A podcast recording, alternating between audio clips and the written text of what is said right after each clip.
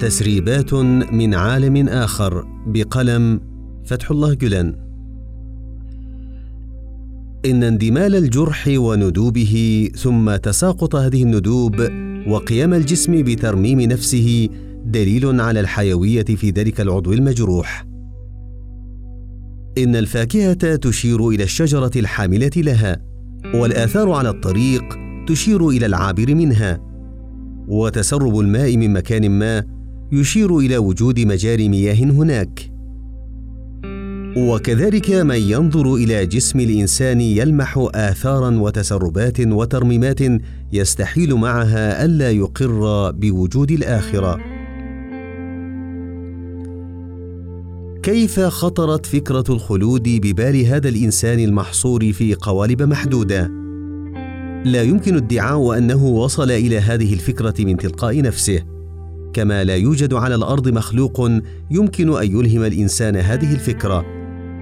اذا إحساسه هذا ما هو إلا رسائل أرسلت إليه من عالم آخر.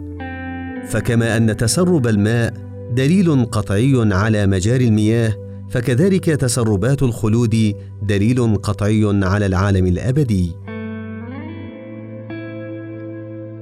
الإنسان يجني ثمارا روحية لا يمكنه حيازتها في عالم الماده من خلال ملكاته اللدنية ولطائفه المغروسة في عالمه الداخلي.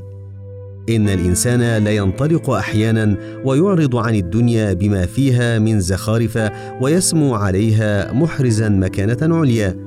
فهذه الحالة السامقة تدل دلالة قطعية على أن هذا الإنسان له علاقة وثيقة بموجود غير مقيد بعالم الإمكان هذا أي وجوده ليس ممكنا بل واجب.